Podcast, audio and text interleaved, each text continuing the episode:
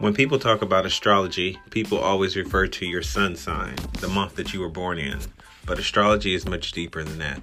There were other planets that were in the sky when we were born, which also has an effect on who we are as individuals.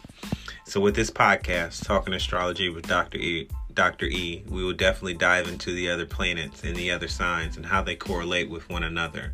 If that's something that you're interested in, please follow my podcast. We will definitely talk weekly uh, about astrology.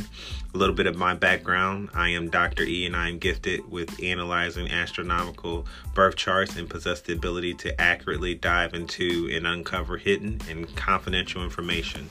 We will also talk about current events as well too, and celebrities as well.